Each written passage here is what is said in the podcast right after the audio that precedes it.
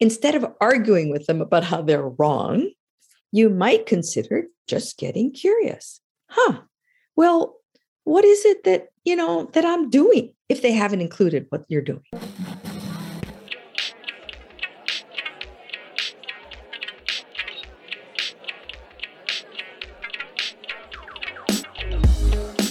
What's up, everyone, and welcome to the Breakline Arena.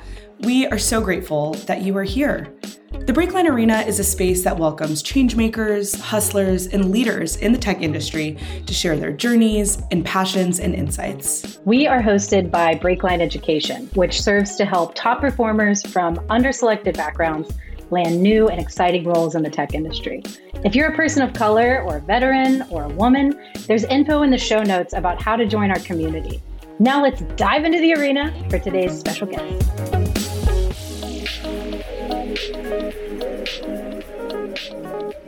Welcome, everyone. This is such a treat for me to be in this space together with all of you and with my friend, Carole Robin. Carole and I met years ago when she was on the faculty at Stanford. She is the trailblazer behind Stanford's most famous and most impactful course, officially called Interpersonal Dynamics, affectionately called Touchy Feely. She taught and led that course for decades and was really thought of as the heart of the school for a very long time. More recently, she is the co author of Connect, which is a guide to building exceptional relationships. We're going to center our conversation on her recent book, but also pull in lots of threads from her work in general and from our shared history. Carole, such a treat to have you here. Thank you so much. Thank you. Right back at you. What a treat. And so excited to be able to support your wonderful work with these folks. I've just always really been compelled by your mission, and I really appreciate it. Well, I appreciate you, and you've been involved from the very, very beginning. And as we kick off this conversation, Carole, we sent out the book to 50 breakliners. Many of them are here today. And I know I'm so excited. And our whole team has also purchased the book. And I want to just get into your motivation. Why did you write the book? What is the central thesis? Tell us a little bit more about, at the high level, tell us more about yeah. why this is so crucial. Well, here's the short story. The short story, short ish, David and I had both independently been approached many times to write a book about touchy feely. David is really kind of the father of touchy feely. But I came along about 20 years after he'd started the course, and I was there for almost 20 more years. And then I became known as the queen of touchy feely. So we'd been approached independently and together, and we kept saying, no, no, you're not going to learn how to actually create better relationships with other people by reading about it, you're actually going to have to engage with other people. So, no. And by the way, our students don't learn about this by reading about it or listening to us lecture. They learn about it because they engage with each other with a little structure that we provide. So we got talked into it basically by a very, very clever editor who also is a good salesman who said, So, how are you okay with the fact that thousands of students for decades have said this course was worth the entire price of tuition? And there is no book. And the only people who get to actually learn this are those that are privileged enough and lucky enough to get into the Stanford Graduate School of Business. And that's how he got us. So David and I looked at each other and said, well, I guess we're going to have to write a book. It took us over four years. And I equate it to having been the equivalent of pregnant for three and a half years and in labor for six months and ever since it came out last February, I have felt like that single mother wondering where the heck her village is that's supposed to be helping her raise it, to take the metaphor all the way. So people have asked me, would you do it again? People have asked me, are you glad you have a book? I, the answer is unequivocally yes. They've asked me if I do it again. I do not pass the picosecond test on that one. Mm, not so sure, but I'm glad it exists. I'm so glad it exists too. And Carole, we've talked about the fact that you really view you and David and you know the legions of students that that you've taught and other folks that that have come into contact with you view this information as a way to build better relationships not just with our teammates and our colleagues but within our homes. My husband and I both took Carole and David's course And that was about 20 years ago. And I was just telling Carole, we just used terminology from that course over the weekend yet again. So it really is a, a way to build relationships across the board and, and even across our entire society if we can yeah. equip people. In fact, I'm glad you mentioned that because I get calls and letters and emails and visits from former students 15, 20 years later. And I get as many, I just became a CEO. I owe it all to what I learned in touchy feely, or I just got promoted and I used everything I learned. But I get as many, if not more.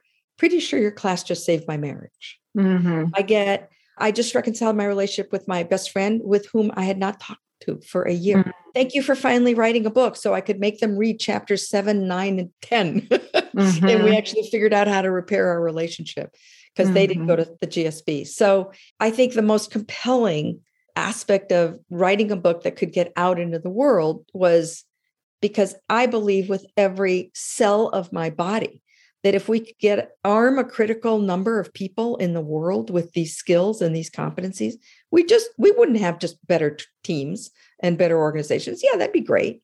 We'd also have healthier families. We'd have more functional schools. We'd have more robust communities. When I dream really big, maybe we'd have a more functional government. That may be a step too far. But I really believe that with all my heart. And that's what saddens me about how hard it's been to get the word out into the world that the book exists. Mm-hmm. Well, let's get into some of the the concepts of the book because we really want this hour together to be about skill building. Like we should yeah. all be leaving this conversation feeling equipped to do things in a more effective way when it comes to building our relationships, communicating with each other. And I wanted to actually start with one of the sort of central frameworks within the book, this concept of pinches versus crunches. Can you talk to us about what what that means to you? Yeah. So every relationship, no matter how great it is, has times at which the other person does things that are slightly annoying, mildly annoying, a little irritating, maybe very irritating, but for a little bit. So we call those pinches. The vocabulary in and of itself helps because, like, I can say to my husband, I'm feeling a pinch. And then he understands it's not huge, but if we don't address it, it's going to become what we call a crunch. so there's a chapter in the book called Pinches versus Crunches. So the concept of pinches is talk about it when it's a little smaller, so much easier. And the idea is that what we don't do often is we don't notice that something is bothering us or we just dismiss it. One of the reasons it's called touchy feely is because of the emphasis on feelings, not touching.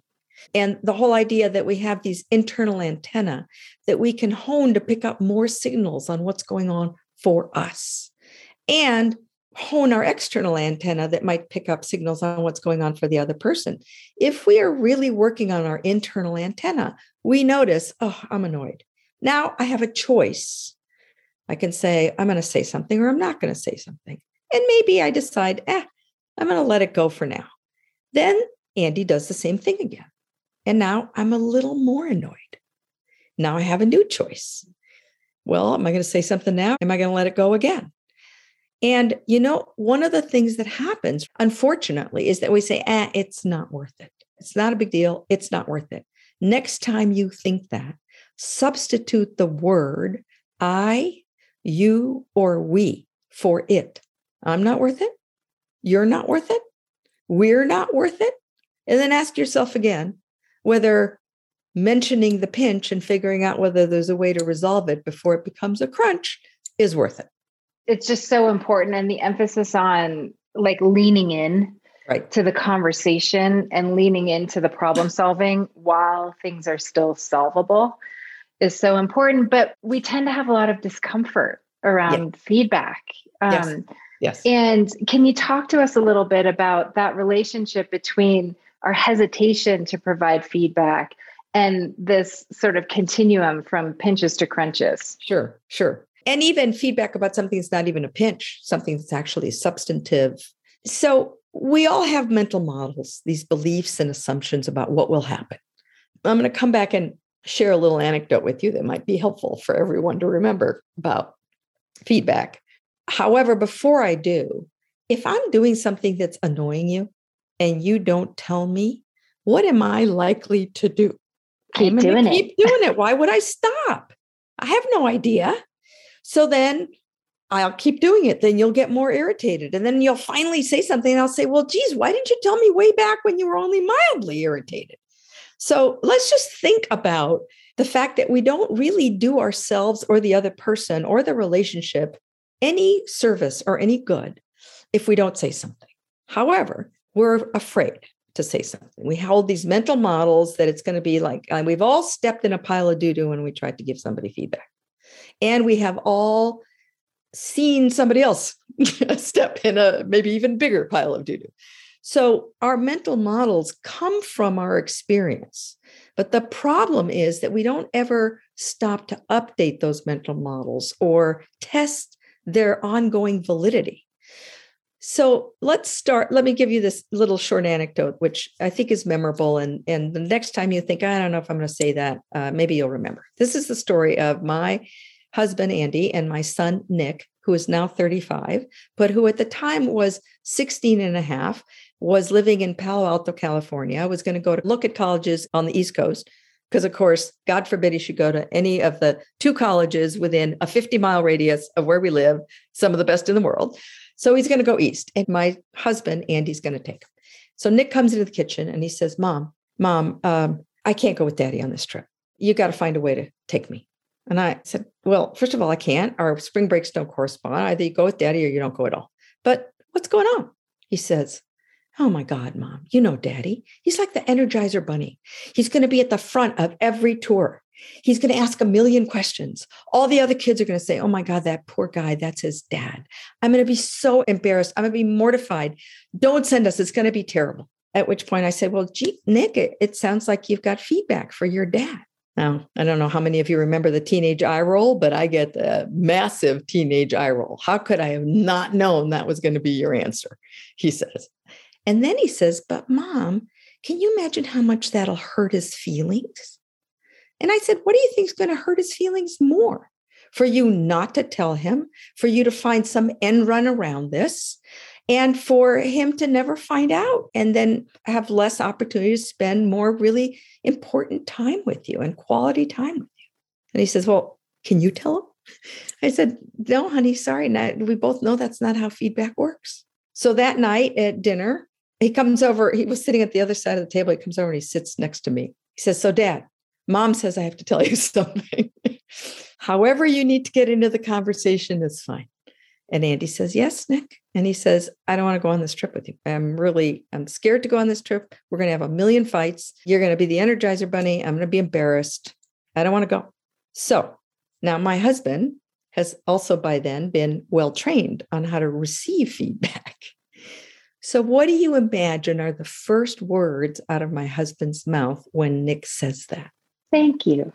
Because if there's one mental model that you've got to shift in order to have better relationships, it's that feedback is always a gift. It's data. And you're always better off with more data than less data. it gives you more choices. Now, sometimes it's wrapped in a really ugly wrapping. You can't even tell there's a gift in there, but it's always data. So, of course, Andy says, Wow, Nick, thank you. He said, I can't tell you how much I appreciate you caring enough about our relationship to tell me that. I bet that was hard. At which point, of course, Nick's shoulders relax. And then Andy says, What shall we do about it? Because the purpose of feedback is not for Andy to try not to be an energizer bunny. The purpose of constructive feedback is a problem solving conversation. What shall we do about it? At which point, you know, they had an interesting conversation, the conclusion of which was they were going to park the car at a place certain when they arrived at each campus, and they would go their separate ways. And if they joined the same tour, nobody would know they were related. Andy could be at the front of the line, ask all the questions he wanted. Nick could walk away if he wanted or stay. They would meet back at the car at a certain time. And Andy would wait until Nick said, Okay, dad, I'm ready to talk about this campus versus the last one. And they went. And that trip completely changed their relationship. And of course, Nick did go east. and the bookend of that story is that when Nick decided to come back west to a well known business school in Palo Alto, California, he called Andy and said, Hey, dad, how about a road trip? I need to bring all my crap home.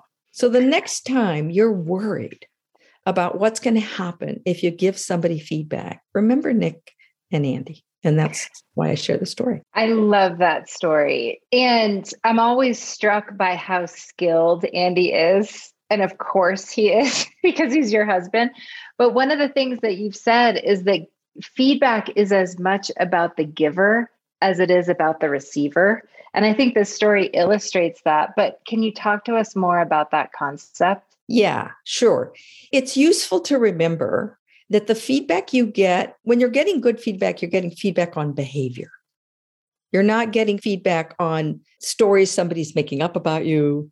You're not getting feedback on attributions or imputed motives. You're getting feedback about behavior you engage in that's problematic for the other person. So it's always useful to remember that what's what's problematic for Nick is not in the least bit problematic for me. I love the Energizer Bunny in Andy. And Andy knows that. So it's a little easier for him not to take any piece of feedback so personally when he sees it as, oh, well, I'm learning something important about Nick here. Not surprising. He's 16 and a half years old. You know how most 16 and a half year old boys feel about their parents. So the point, though, is that embedded in any piece of feedback is disclosure. If you get curious. So when somebody provides a piece of feedback for you, especially if it stings or doesn't feel good or doesn't feel right, instead of arguing with them about how they're wrong, you might consider just getting curious. Huh.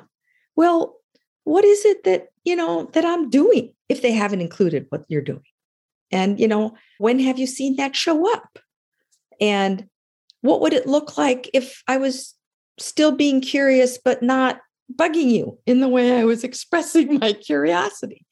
So, the more you can be curious, the more open, and by the way, the more likely I'm going to be to give you feedback.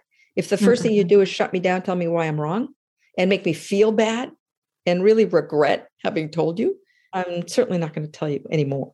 That last comment reminds me, you sometimes say that creating a feedback rich environment requires you to manage your defensiveness. Absolutely. and by the way, you have to manage yours, you have to model managing yours. And no matter how great you get at giving feedback, other people will get defensive. So instead of seeing it as like, ah, this terrible thing, it's like more data. Oh, look at that. And remember that defensiveness is not necessarily a bad thing. If you feel defensive, I've probably hit on something that matters. Otherwise, you just dismiss me. And then maybe I get curious about the source of the defensiveness.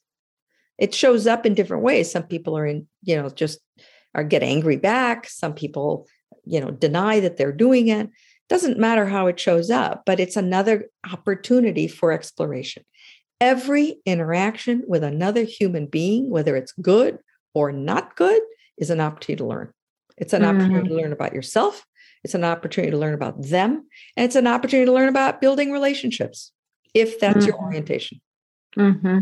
You say you can't be curious until you suspend judgment. Yeah. Which is sometimes really hard to do. It's very hard to do. And you know what? I think, first of all, we're not very well trained to just stay curious. We are, you know, from a young age, we're trained to draw conclusions. and in business, especially, we're really not trained to stay curious. Mm. We're trained to, to go into advocacy mode, decide what's right, and go into advocacy. Do you know that mm-hmm. the research is unequivocal that teams that spend more time in inquiry than advocacy are the highest performing teams? Hmm. However, you know, it's hard to suspend judgment because, of course, you have an opinion. And we've been rewarded often for expressing our opinions. And we've been able to push things along when we've been vociferous and aggressive about the way that we talk about our opinions. But when it comes to developing stronger, more robust relationships, the more curious we can stay for longer, mm-hmm. the more likely we are to have a better outcome. Mm-hmm. And let's be honest, I mean, partly because I think our society in general, we have this underdeveloped muscle with respect to feedback and just consequential conversations in general. Yep. And you have this turn of phrase, which is instead of don't just sit there, do something, you say don't just do something, sit there. And it's that this whole idea of being willing to sit with the discomfort. Yeah. Yep. When we really don't want to, because we, you know, we can have this knee jerk reaction like this thing is hurting, so I'm going to run that way. And instead, it's really about going into absorption mode and understanding mode. Right. And actually noticing the discomfort and getting curious about your own discomfort. Mhm. Wow, this is making me really uncomfortable. I wonder what that's about. Mhm. Now, it's hard to do at the same time that you're trying to have a conversation. It might be a good thing to reflect on later. And then you might have something to come back to that same person with and say, you know, I was really uncomfortable. And, you know, now that I've been thinking more about it, I've been realizing that I was afraid. I was afraid that, you know, this was going to escalate. I was afraid you were going to think I was a jerk. Also, you don't have to feel like you've got to resolve it all in one sitting Mhm. you could put a pin in it. I don't advocate, oh, I'm uncomfortable, so I think I'll just walk away. in the book, you'll you know you'll read all about you know the married couple where that's what she does repeatedly, you know, walk away. And that's not necessarily going to build a stronger relationship. But you can decide that you're so worked up and so agitated or so or feeling so vulnerable that you need a moment you know what? I can tell that I'm really feeling agitated. I want to take just 10 minutes and think about what's going on for me. Can we come back to this in 10 minutes? hmm hmm I wanted to unpack that concept in two different ways, Yeah. actually. And Carole, you know my husband Michael, and we have completely different temperaments. I'm very Italian, like quick to have an opinion, quick to want to get in there, you know, spicy. And then I say my thing and I'm done. Like I feel great. I'm I have total catharsis. You know, like it's over, right? You got it my off your husband got off my chest, like on to the next thing. Super slow burn takes a lot to get him, you know, to be angry or, you know, to have some kind of frustrated reaction. And then really long tail where he's got to process it for a long, long time, like long after I've moved on. When you have two people with two really different temperaments and styles like that, what are your suggestions for how do we come together in a way that's productive for both of us? Yeah. So that we can problem solve this while Yeah. also respecting each other's styles. Yeah. So, you know, Michael was actually in the touchy feely weekend that I facilitated when he was my student. So I remember well. You know, Michael, like many others, have a much higher threshold before they start to feel much. And they also sometimes have trouble accessing the feelings at all. Some of that is usually temperament. Some of that sometimes is the way you've been raised. Think about what we do to little kids. You, they go to the park, they fall down, and they and they're crying. And what do we do? We run over them and say, "You're okay. You're okay." we don't say, "Oh, I bet that hurts." Yeah, you're fine. You're fine. You're fine. Because we're uncomfortable with the feelings. So God forbid they should have any feelings or express them. So coming back to your question, and we talked about this for a moment before everybody joined us. The course was called Interpersonal Dynamics, but I used to think it ought to be called Connecting Across Differences. And I mean differences of all kinds. Usually th- people think of the biggies. I mean differences in style, differences in personality, differences in the way you look at the world. It's easy to connect with people that are just like you and to build deeper, stronger relationships with people that are, see the world the way you do, tend to respond the way you do. So I think first you start with where you already started, Bethany, which is that you acknowledge. You acknowledge that you're different and that neither one of you is right or wrong or good or bad. You're just different. And then you talk about what you each need based on that difference. So maybe Michael needs more time. And if you've talked about this difference and he says this would be one of those moments where I actually need a little more time, Bethany, then you're more likely to give it to him. If you've never talked about it, if you've never named it, you've never put a light on it, well, then, you know, he's going to say, Bethany, I need more time. You're going to say, what the F, or whatever your favorite saying is. That's what I would say. So the other thing is to let's assume for a moment that you really care about your relationship. Learning how to debrief what happened when it all went sideways is also really important. Instead of having it continue to escalate, say, okay, I'm not entirely sure what's going on right now, but I think maybe what we should do is, you know, maybe take 15 minutes, each think about it, and then come back and see if we can figure out how did we get into this in the first place? And what do we want to do about it? And at that point, you can decide you, maybe Michael says, I need even more time. And then maybe you, you say, well, just how much time you need. and then maybe that's the first problem you solve. He might want a day to think about it. You might want an instant reaction.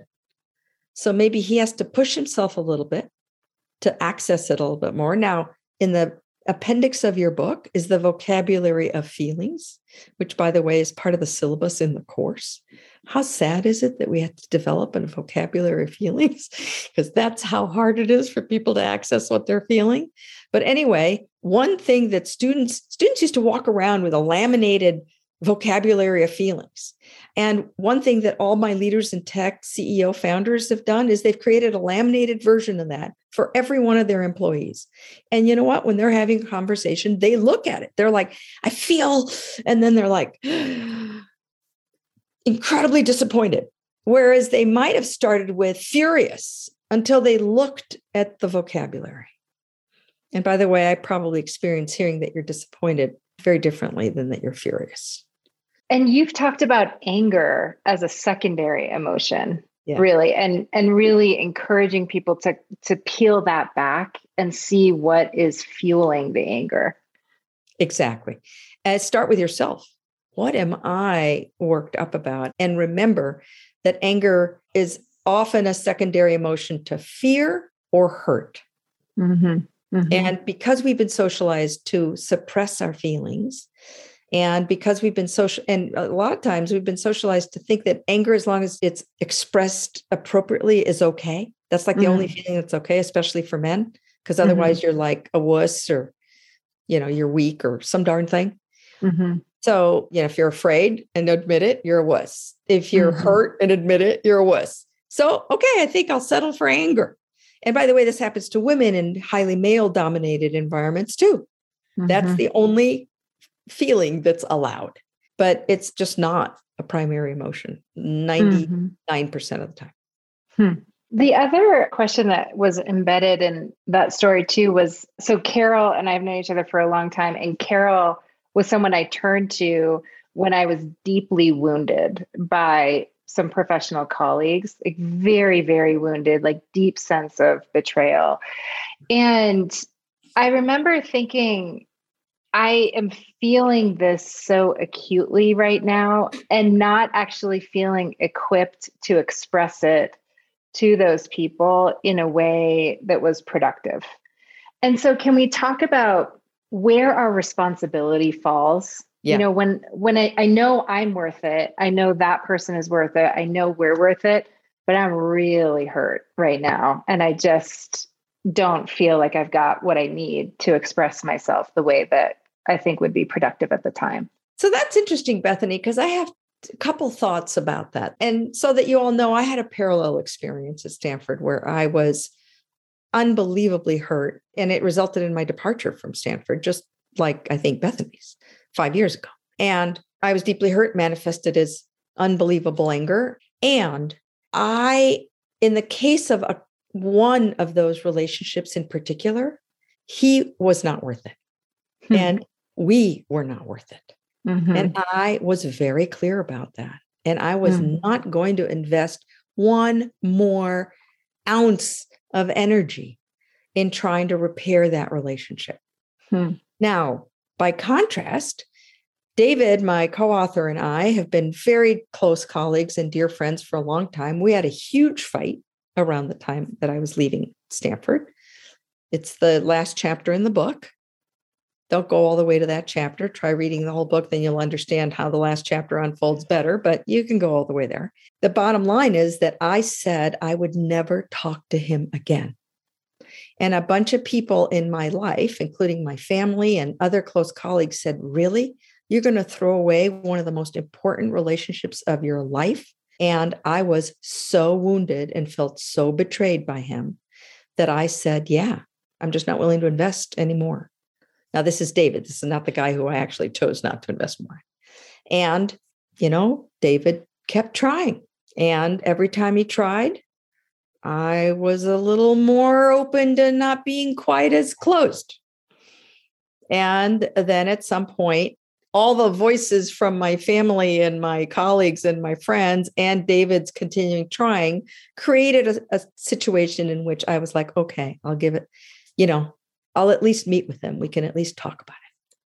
And in fact, you know, spoiler alert, at the end of that chapter, we talk about a Japanese art form called kintsugi.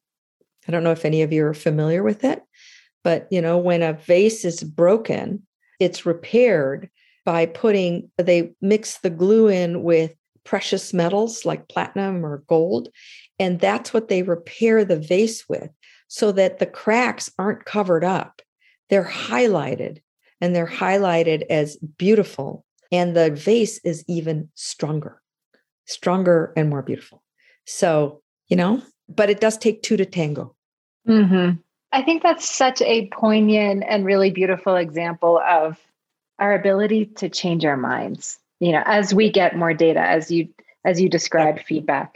We can change our minds if you know if circumstances change okay Carole i wanted to ask a couple questions from our audience yes. leanne actually i wanted to go to jacob's question first because i'm asking for a friend too yes let's see he says how do you deal with a situation where you know you're wrong that might be me but you still have that sense of a pinch. Yeah. Well, I always believe in starting with being real and disclosure. And we can talk about appropriate disclosure, but in a situation like this, I would start with as much as I know I'm wrong, I just still feel crappy about this. Now, whoever's on the on the receiving end of that is likely to receive that very differently than you just talking about how, you know, irritated you are. And by the way, feeling irritated is not wrong. Feelings have legitimacy in their own right. And that's one of the reasons that we don't express them because we don't think we're right about them. What you might not be right about is the reason that you feel it, but the feeling is right. The feeling is the feeling. Years ago, now we're going way back when my Nick was five. I was walking him to kindergarten, and Molly was in a stroller. She was three, and we're crossing the street, and we're at a stop sign. It's traffic is going both ways. We're at the stop sign in the middle, and there's a truck parked as we're going to cross that we couldn't see beyond. And Nick is in front of me, and he goes to cross. And out of the corner of my eye, I notice a woman who's whipped around the truck and is about to run the path, the stop sign. And I grab Nick and I yank him back. And I say, Nick, don't do that. And God bless him. He says, Mommy, why are you mad at me? And I said, Oh, honey, first of all, I'm not mad at you. I was mad at that lady. But beyond that, I was really scared. So the anger that came up and the fear that came up was absolutely legitimate, but not at little Nick. Thank you, Carole. Leanne has a question, which is what is a good way to open the door for these types yeah. of conversations with difficult team members? And I think this is so important because there's such huge gaps in skill levels and in ability and willingness to engage yes. in the yes. tough stuff. Yeah. So I think I always, when, when I'm dealing with somebody who's not very receptive and not very open, I always start with my intent and with my own feelings. So I want to have this conversation with you. I feel jittery about it because it feels important to me. You're important to me. Our relationship is important to me. And by the way, the person can be important to you even if it's in business. I think, you know, I value, you know, robust relationships and we don't have to be best friends, but I think it's important for us to have a functional relationship. And right now, this relationship doesn't feel functional to me. And I'm invested in getting to a place where it works better for both of us. So, are you open to having the conversation? And is there something about where we have it, when we have it, how we have it that will make it easier for you? So start with acknowledging A, your intent, B, that it might be difficult, and C, that they're not out of control, that they have just as much say in how you go about engaging in the conversation in the first place. So that's that's the first place to start. It also ties to, I think, Christopher's question about what do you do about resistance, continual resistance. Now, once you've tried to set it up that way, and they're like, yeah, not now, not now, not ever.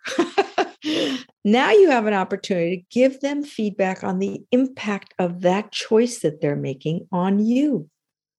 Gee, when I continuously make attempts to have a conversation with you about something that I think is important and I think would benefit both of us, and you continually tell me not now. Now be behaviorally specific.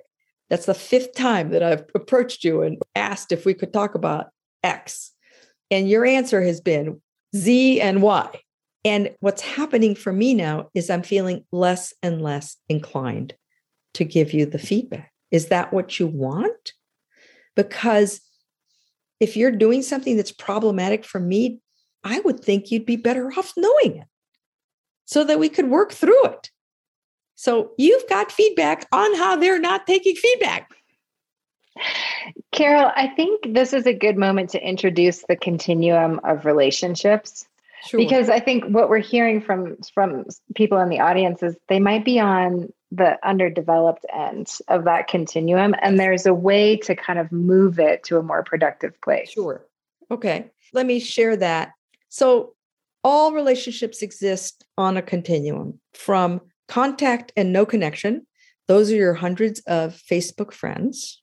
To what we came to call exceptional based on what we saw the students reach and achieve in the course. So, contact and no connection, also, by the way, sometimes is just plain old dysfunction. As we move along the continuum, we need some skills and competencies to move along it toward exceptional. But even if the goal is not exceptional, you get to robust and function, which is what you might be talking about in business. You don't, it doesn't have to be exceptional, but it does have to at least be functional. And there are six characteristics that are at the very front of the book that determine the extent to which you've moved along that continuum. And they include how known do you feel and how known does the other person feel by each other? How much do you trust that you won't use disclosures against each other? How honest are you with each other? How well do you resolve conflicts that are inevitable productively? And how invested are you in each other's learning and growth? And when you have all six of those, you've started to move down the continuum. And when you have them to a great extent, then you've moved into exceptional territory. Ask them what they've heard. Mm-hmm. When you've given somebody a piece of feedback and they've been resistant, mm-hmm. before you walk away, throw in the towel, ask them mm-hmm. what they heard. Mm-hmm. I remember years ago, I used to, when Andy was first starting to learn how to cook, he's now a gourmet cook, he's great, but I would be in the kitchen, I'd see him struggling, and I'd walk into the kitchen, I'd say, Can I help you with that? And mm-hmm. his answer would be, Don't tell me what to do. Anybody recognize that? And instead of getting angry, I was like, what did you hear me say? Because in my mind, I was like, I wasn't thinking that I had told him what to do. I was offering to help. But he heard, I'm trying to tell you what to do. So when he said, I heard you say, I don't know what I'm doing and you need to help me, I said, Oh, I'm so glad I asked. Actually, I thought I said, Can I help you with that? But if that's what you heard, I understand why it pissed you off. It's a really good example of staying curious. You stayed curious. You didn't get drawn into a back and forth. I was just trying to help, would have been like the typical reaction, right? That's why I don't offer to help more often. George is wondering Would you use the same approach to feedback when giving it to a boss versus a peer versus a direct report? Yeah. So Nobody knows how good a job I am doing as a manager than the people I am managing. Nobody can give me better, more accurate feedback on whether or not I am doing a good job than those I'm trying to manage. And yet, depending on how I show up, I either encourage them to actually help me be better or discourage them from ever saying anything. And let's start with a belief that I hold that very few people get up in the morning, look in the mirror, and say, I wonder how I can be a bigger asshole today than I was yesterday. I just don't think that's what most people do. They behave that way sometimes, but I don't think that's what they do. And, you know, the 95% of the people we label as psychopathic are not. it's actually fairly rare. So now, does that mean that some people are a lot harder to give feedback to than others? Absolutely. Does that mean that it's even harder when someone is higher in the hierarchy than you are? And there's an even bigger power differential between you? Absolutely. And you're still holding incredibly valuable data, and it's a gift. So, first, you've got to believe that you've got something useful and that it is a gift. And then you have to get better at how you deliver it, which is why there's several chapters in the book and a big part of the course on how to get better at delivering feedback in ways that are a little less likely to create as much defensiveness and a little more likely to have the other person be more open to learning more. Mm-hmm. And Carole, one of the central premises of the course is that in a relationship with two people, there are actually three realities. Realities, yes. And you introduce the concept of the net. And I think if there's just one practice that everyone here takes from this conversation, I would love for them to be familiar with that language so that okay. they can use it in their relationships. Okay. Three realities, two people. There is this guy, how he sees the world, what his intent is in whatever he does, what his motives are. That's reality number one. Reality number two is what he does, whether it's verbal, nonverbal. That is the only reality these two people have in common. And then there's reality number three, which is how what he does impacts this woman. Okay. She knows the behavior and its impact. He knows the intent and his behavior. That's why two out of the three realities, only thing known to both parties at a particular point in time. Now imagine this thing that we call, think of a metaphorical net, meaning that this is her area of expertise, her side of the net. There's another one over here, which is his side of the net, but that makes it too confusing. So let's just stick with this right now. All right. So let me give you an example. Now we're going to go way, way back in time to a time when I was home. I'd chosen to be home for a few years with our kids. They were very little. My husband was a big time executive in the Valley. He would come home, he'd plop down on the chair, and he'd start reading the newspaper. And I would hear him and I'd come running into the front of the house and I'd say, Oh my God, you're home. Thank God you're home. You won't believe what happened today. I went to that new nursery school, hasn't even opened yet. It's already full. Why are we raising kids in Palo Alto? This is crazy. This is blah, blah, blah, blah, blah, blah, blah, blah, blah, blah. And Andy would say, Hmm, mm-hmm. And I would say, You're not listening. You are not listening is over the net. I am not in his head. I don't know whether he's listening or not. The only thing that I know is that I'm not feeling heard. But then he comes back. I don't say that. I say, You're not listening. To which he says, Yeah, I am. You went to that new nursery school. You're all worked up about it. And, you know, now that does not help me at all. Now I say, How can you be so insensitive? Calling my husband insensitive is probably the most insensitive thing in the world. He's one of the most sensitive men the, on the planet. Or I say, You don't care by the way, you don't care is over the net, unless he has said, sorry, Carole, I don't care. I am making an attribution. And that is only going to make him more defensive. What it sounds like when I stay on my side of the net is, honey, when you come home and I'm desperate for adult interaction, and I tell you about something that difficult that went on in my day, and the only thing I get is a grunt in response and or no eye contact and no emotional reaction to what I just said, I don't feel heard entirely on my side of the net. And when I don't feel heard, I feel hurt. and resentful. When I feel hurt and resentful, I am less inclined to be there for you in the way I want to be for you. Now, he can't argue with me. Those are all my reactions. He can't argue with the fact that he made no eye contact and he only grunted or just repeated something. And now we can move into problem solving. So, what shall we do about it? Now, I didn't even have to ask the question. He said, Carole, if you want my undivided attention when I get home from the office, you're going to have to give me some time to unwind. I was like, oh, no kidding. How much time do you need? We're not dissimilar in our different styles as Bethany and Michael how much time do you need? He says, I don't know, half an hour. I'm like, half an hour? Are you kidding? I've been counting down the minutes for you to get home. How about five minutes? We settled on 15. But the fact is, we were able to have a productive conversation because I learned how to provide the feedback in a way that would invite problem solving. So, if you remember nothing else from this session, here's the guideline. When you insert behavior, something that if we recorded on a videotape, everybody would agree. I feel, insert feeling, pull out your vocabulary of feelings. When you don't respond, I feel unimportant. When you interrupt me, I feel dismissed. See what I'm saying? In fact, even better, that's the third time you've interrupted me. And I feel irritated. Okay.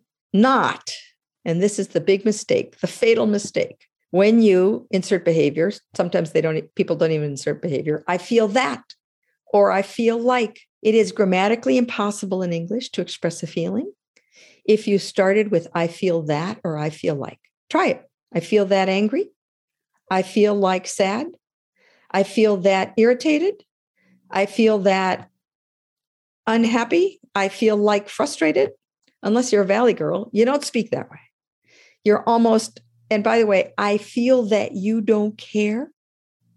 There's not a feeling word in there. And it is an imputed motive. It's over the net, unless he said, I don't care. So watch the that's and the likes, man. And it's a discipline. It's not just uh, words, it is a discipline. And it's hard. Bethany can even give you her own story about that. yes, I can. Sure can. One just happened last weekend. But we're coming but you see, here's, time. here's the benefit. Bethany and Michael both know this model. They both yes. have this language. And all Bethany yes. had to say was, I think that was over the net. And then they yes. both immediately knew what had just happened. Yes, that is so true. And so we were lucky to both take the course at the same time. But even so, everyone can read the book and we can all train up the folks that we care about and the folks around us. The other great thing about saying that's over the net, rather than like yeah, pissing the other person off, you could say, So I hear that something is like really amiss here. Can we go back to what it is that I did and what the behavior is? Push yes. them back to their side of the net. Then you've got data that you can actually work with. Okay, go on. Yes. Okay. I want to get to Pache's question, which is with the workforce now hosting multiple generations, baby boomers to Gen yes. Z, yes. does one's approach to feelings and expressing them differ between each generation? So interesting. I just got that question in a, at a workshop I did yesterday as well. So, feelings are universal one of the most powerful moments of my entire professional career at the GSB was when a Japanese student walked up to me and said, You know, I've been here for a year and a half. He was from Japan. And this class is the first time I have felt known or connected to anybody else because it turns out that feelings, the language of feelings, are universal. So now, context matters, cultures matter the feelings are universal, but the display rules and what's okay to say and not say when are not universal. So having some sensitivity to that absolutely is important and matters. Now let's come back to your remember how I said this course should have been called Connecting Across Differences? Those are some of the really big differences in style and in expectation and in, you know, needs but the feelings themselves, they are going to be the core of any relationships that get built. Now, how you decide to talk about them, when you decide to talk to, about them. So, vulnerability, we haven't talked about vulnerability, but vulnerability is at the core of all the stuff we've been talking about because you have to be willing to be a little vulnerable to allow yourself to be known. You have to be willing to be a little vulnerable to give somebody feedback. You have to be a little vulnerable to just even express curiosity in hopes that somebody else allowed themselves to be known. Because what if they shut you down? So I think there are different expectations around vulnerability, and there are also different things that make different generations feel vulnerable. I also think that Gen Zers have different rules around vulnerability with each other than they do with somebody from a different generation. What's really like, I always think that's like really cool. Like, wow, what an opportunity for learning. That so nobody ever does a class with Carole Robin without learning AFOG. AFOG stands for another fucking opportunity for growth. AFOG. When they all goes to hell in a handbasket, it's an AFOG. When people are not talking to each other, it's an AFOG. Imagine creating, and it's in the book, and imagine creating a culture where that is the way people approach things that aren't working. Wow. Wonder what we're all going to learn from this. Wonder how we're going to sort this out. Imagine what a gift that is to the Gen Zers. Imagine what it, because they've got their whole careers ahead of them. And I also think that regardless of age, the largest complaint that research shows over and over for 50 years, the largest complaint from people who work in organizations is the lack of timely feedback. They don't find out they've got a problem until they've been put on a performance improvement program. That is uh, unfair. Wow. Yeah, that's shocking. They don't find out that they're not going to get that promotion they've been wanting because the boss decided a long time ago they didn't have it. It's a travesty. And by the way, the boss doesn't lose a really great person, doesn't know they've got a problem with the way they're managing a great person until the person quits. So, for God's sake, create more feedback rich cultures and environments. If you don't do anything else as a leader, nothing will serve you more than creating mm-hmm. a culture where people will tell each other the truth. And mm. I can't tell you how many times I've done workshops and leaders and managers will say, Oh my God, but this takes so much time. And I say, Well, okay, but you know, there's actually nothing more efficient than the truth. How many people do you want to like circle through before you decide that maybe you need to find out what's going on? So, and there's absolute ways to create feedback rich cultures. And being a role model is a great place to start as a leader. By the way, don't just, you know, if you decide to outsource that to some training firm or you send your people to our leaders in tech, and if you're in tech and and then you don't do it yourself, don't waste your time and money. Mm-hmm. Carole, I know that we're at time. And as we wrap up, I want to convey one other thing that you said recently, which I really loved because it reminds us of the benefit that we give when we give feedback. Sometimes it feels like such a risk. Mm-hmm. We forget that there's really a benefit there.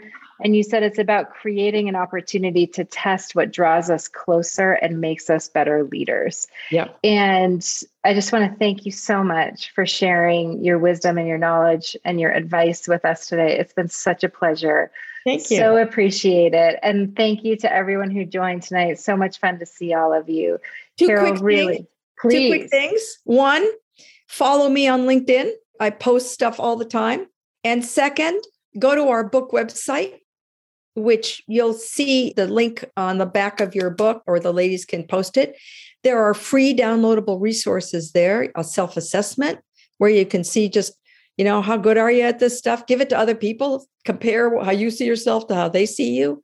There's a free downloadable start your own learning group with all kinds of guides. So, and whatever you do, go use this because the only way you'll mm-hmm. get good at it is by actually using it. And last, don't start with the most difficult and impossible relationship in your life.